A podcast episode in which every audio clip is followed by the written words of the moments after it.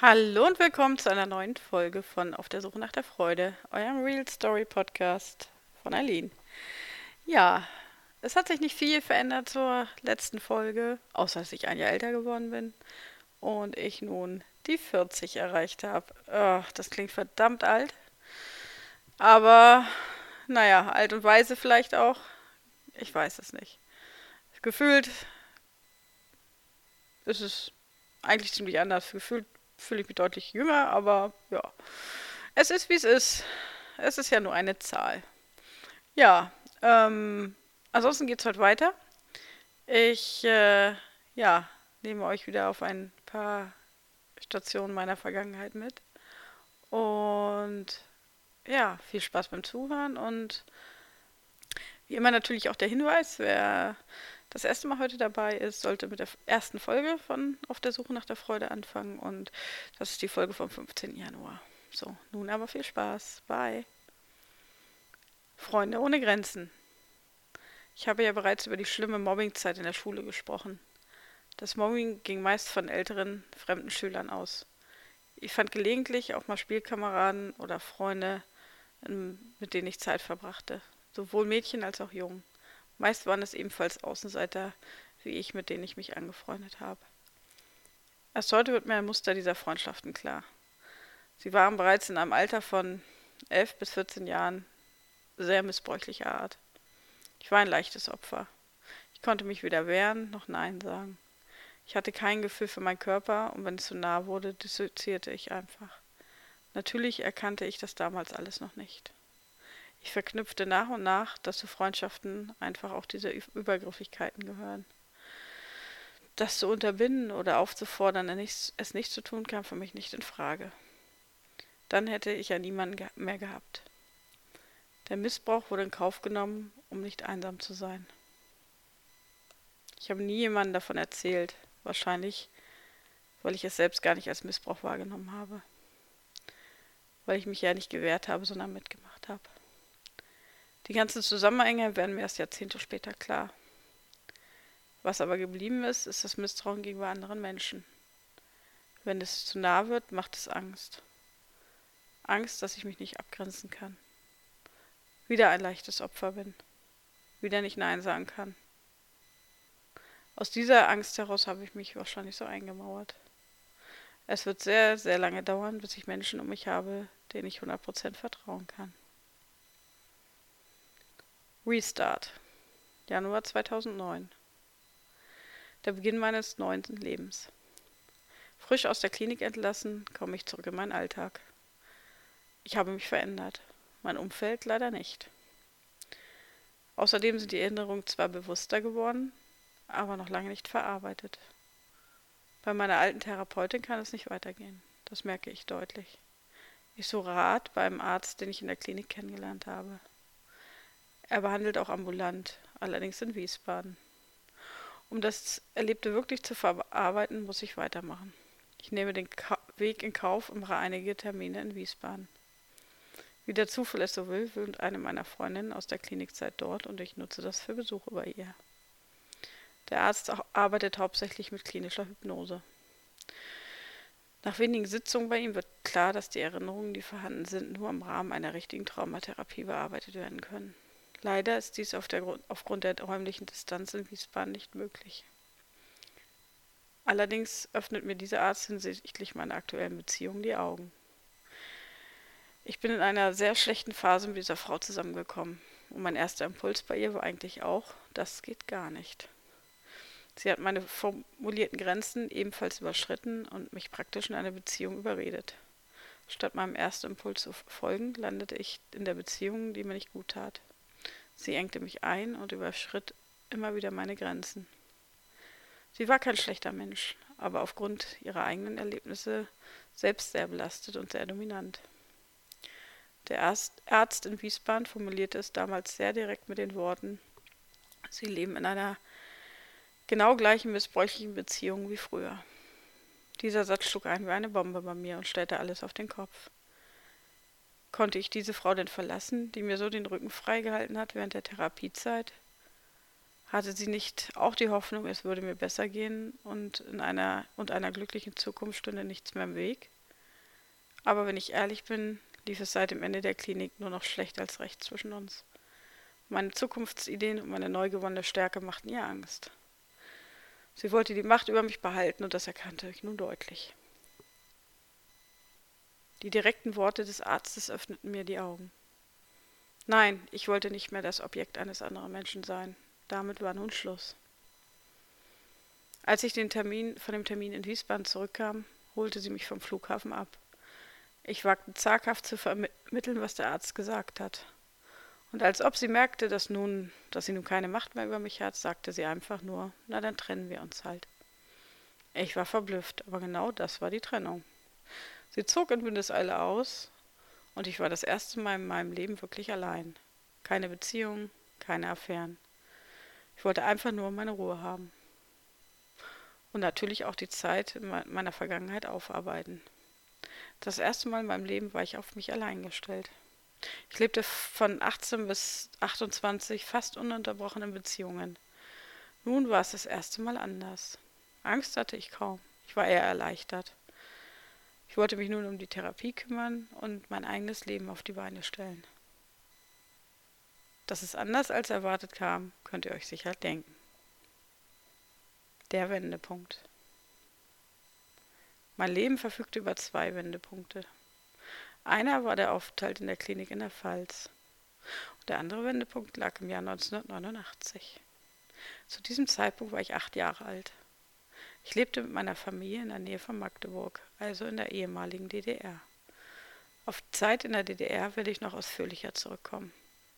Eines kann ich sagen, ich war dort sehr unglücklich und wünschte mir nichts sehnlicher, als dort wegzukommen. Bereits als Kind fühlte ich tatsächlich die fehlende Freiheit in der DDR. Ich lag nächtelang wach und hoffte und betete nach einer Veränderung. Ich kann mich genau daran erinnern, wie es im Jahr 1989 zur politischen Revolution in der DDR kam. Ich verstand die politischen Zusammenhänge in dem Alter zwar noch nicht, aber ich merkte, dass sich die Dinge veränderten.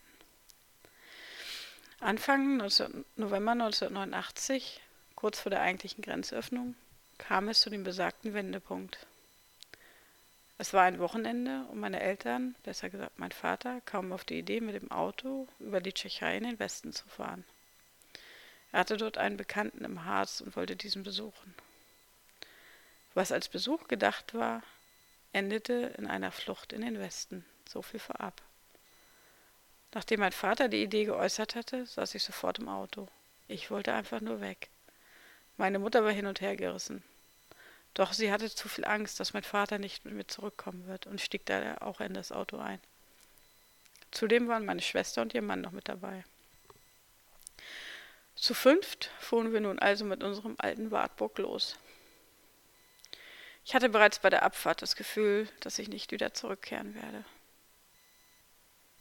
Wir fuhren zunächst in die Tschechei, um dort einen, an einem Grenzübergang nach Bayern einzureisen. Beim Grenzübergang war ich extrem aufgeregt. Hauptsächlich, weil meine Mutter riesige Panik hatte, dass wir alle festgenommen werden könnten. Zum Glück bewahrte, bewahrheitete sich diese Befürchtung nicht. Es war sehr problemlos möglich, nach Westdeutschland zu reisen. Nach unzähligen Stunden kamen wir am nächsten Tag bei den Bekannten meines Vaters an. Die Überraschung war gelungen. Das Auto voller Ossis stand plötzlich auf dem Hof. Nach erster Überraschung zeigten sich die Freunde aber sehr hilfsbereit. Sie hatten eine Ferienwohnung frei und boten uns sofort an, dass wir dort bleiben könnten, auch auf Dauer. Mein Vater hatte sogar sofort einen neuen Job als Lkw-Fahrer. Ich bekam von den konkreten Gesprächen damals nicht so viel mit. Ich kann mich kaum an das alles erinnern. Es waren wahrscheinlich zu viele Eindrücke auf einmal. Es stand nur relativ schnell fest, dass meine Eltern nicht zurück in die DDR wollten. Auch meine Schwester und ihr Mann waren bereit, alle Zelte abzubrechen und wollten im Westen bleiben. Es war also beschlossene Sache. Allerdings mussten meine Eltern nochmal rüberfahren, um wichtige Dokumente etc. zu holen. Meine Eltern lebten zum Glück in einer gemieteten Wohnung des Arbeitgebers meiner Mutter. Ansonsten wären sie wohl nicht in der Lage gewesen, alles einfach so zurückzulassen. Die notwendige Rückreise erfolgte diesmal über den regulären Grenzübergang in Helmstedt. Die Angst meiner Mutter vor einer Verhaftung war diesmal noch viel größer. Die Grenzler stellten einige Fragen, ließen uns dann aber passieren. Während ich in der Nacht schlief, packten meine Eltern alle wichtigen Unterlagen und Dinge ein und brachten sie zu meiner Oma. Am nächsten Tag folgte dann wieder die Fahrt über die Tschechei in den Harz. Ich weiß nur noch Bruchstücke davon. Mir fiel der Abschied von meinem geliebten Hund extrem schwer, obwohl ich wusste, dass er bei meiner Oma gut aufgehoben war. Trotz der Trauer darüber, ihn zurückzulassen, war ich froh, endlich von diesem Ort wegzukommen. Ich verband bereits in jungen Jahren zu viel Negatives mit diesem Ort. Die erste Zeit im Goldenen Westen war jedoch auch hart. Nach einigen freien Tagen kam ich auf eine neue Grundschule. Ich wurde wie ein exotisches Tier behandelt. Ich glaube, sie waren kurz davor, mich mit Bananen zu füttern. Ich wurde quasi über Nacht aus allen bisherigen Strukturen gerissen und das in einem so sensiblen Alter. Meine Leistungen in der Schule ließen sehr zu wünschen übrig. Und von meiner Aggressionsproblematik habe ich ja schon geschrieben. Es gab vieles, über das ich mit niemandem reden konnte. Ich wurde immer mehr zum Einsiedler. Als meine Mutter einen neuen Job fand, in dem sie nahezu jeden Tag von 14 bis 22 Uhr arbeiten musste, wurde die Einsamkeit mein ständiger Begleiter. Es waren harte Jahre und es ging nochmal viel kaputt in mir. Die Tendenz, alles alleine zu hin hinzukriegen, wurde immer stärker. Ein Muster, das in meinem Leben Fluch und Segen zugleich sein wird. Die erste Traumatherapie. Nach dem Aufenthalt in der Klinik 2008 und den anschließenden Abstechern zu dem Arzt in Wiesbaden stand schnell fest, dass eine richtige Traumatherapie notwendig ist, um die Erinnerung vernünftig zu verarbeiten. Der Wiesbadener Arzt empfahl mir einen Therapeuten in Hamburg. Dass es ein Mann war, störte mich zuerst etwas, aber ich ließ mich trotzdem darauf ein. Ich war beim ersten Termin sehr überrascht, als der Mann und, und Therapeut sehr einfühlsam und empathisch war. Ich war immer noch sehr eingemauert und verschlossen, was die Traumathemen anging. Ich entschloss mich trotzdem, die Therapie zu beginnen, und es folgte ein zähes Ringen um einen Zugang zu den so tief verschlossenen Erinnerungen. Ich kam immer wieder an meine Grenzen und machte dicht. Es dauerte lange, bis ich Vertrauen in den Therapeuten fasste und mich öffnete. Er merkte, wie schwer ich mir tat und schlug mir daher erstmal eine Gruppentherapie vor. Zuerst konnte ich mir das überhaupt nicht vorstellen. Doch er schaffte es, eine reine Traumagruppe zusammenzustellen und ich willigte ein. Es war eine zeitlich begrenzte Gruppe. Durch den Austausch in dieser Gruppe lernte ich, dass die Symptome von Traumatisierung eigentlich bei allen Betroffenen sehr ähnlich sind. Ich fühlte mich nicht mehr so allein und falsch in der Welt. Es war der richtige Weg für mich. Ich musste nicht sofort an den belastenden Erinnerungen arbeiten und konnte meinen eigenen Weg in Ruhe finden. Wir machten nebenbei auch Einzelsitzungen. Am meisten halfen mir die Spiegelungen meines Verhaltens durch den Therapeuten. Er zeigte mir oft sehr deutlich, was mein Verhalten bei ihm oder anderen auslöst. Das öffnete mir förmlich die Augen. Ich wollte so doch gar nicht sein.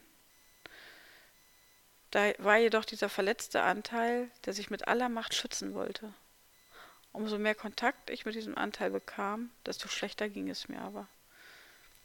Irgendwie kam keine wirkliche Veränderung zustande. Vor allen Dingen im Job merkte ich das sehr deutlich. Nachdem ich eine Art Blackout während der Arbeit hatte, als ein Vater den Missbrauch an seiner Tochter anzeigen wollte, musste ich mir eingestehen, dass es so nicht weitergehen kann. Ich suchte mir intern in der Polizei Hilfe und nahm Kontakt zu unserer Beratungsstelle auf. Ich war damals sehr verzweifelt und auch die Suizidgedanken kehrten plötzlich doch wieder zurück. Es, das war mein Alarmsignal schlechthin. Die Kollegin bei der Beratungsstelle war sehr hilfreich. Sie nannte mir einen Spezialisten für Traumaarbeit. Einen, der auch die Polizei als Institution sehr gut kannte. Da ich merkte, dass es so nicht weitergehen kann, nahm ich Kontakt mit dem Arzt auf. Dass dieser Arzt mein Leben komplett verändern würde, hätte ich damals noch nicht ahnen können. Ja, das war wieder ein kleiner Abschnitt von Auf der Suche nach der Freude. Und am 15. April geht es wieder weiter. Ich wünsche euch eine gute Zeit bis dahin und ja, über Feedback und Rückmeldung freue ich mich natürlich immer sehr gern oder sehr. Bis denn, eure Eileen.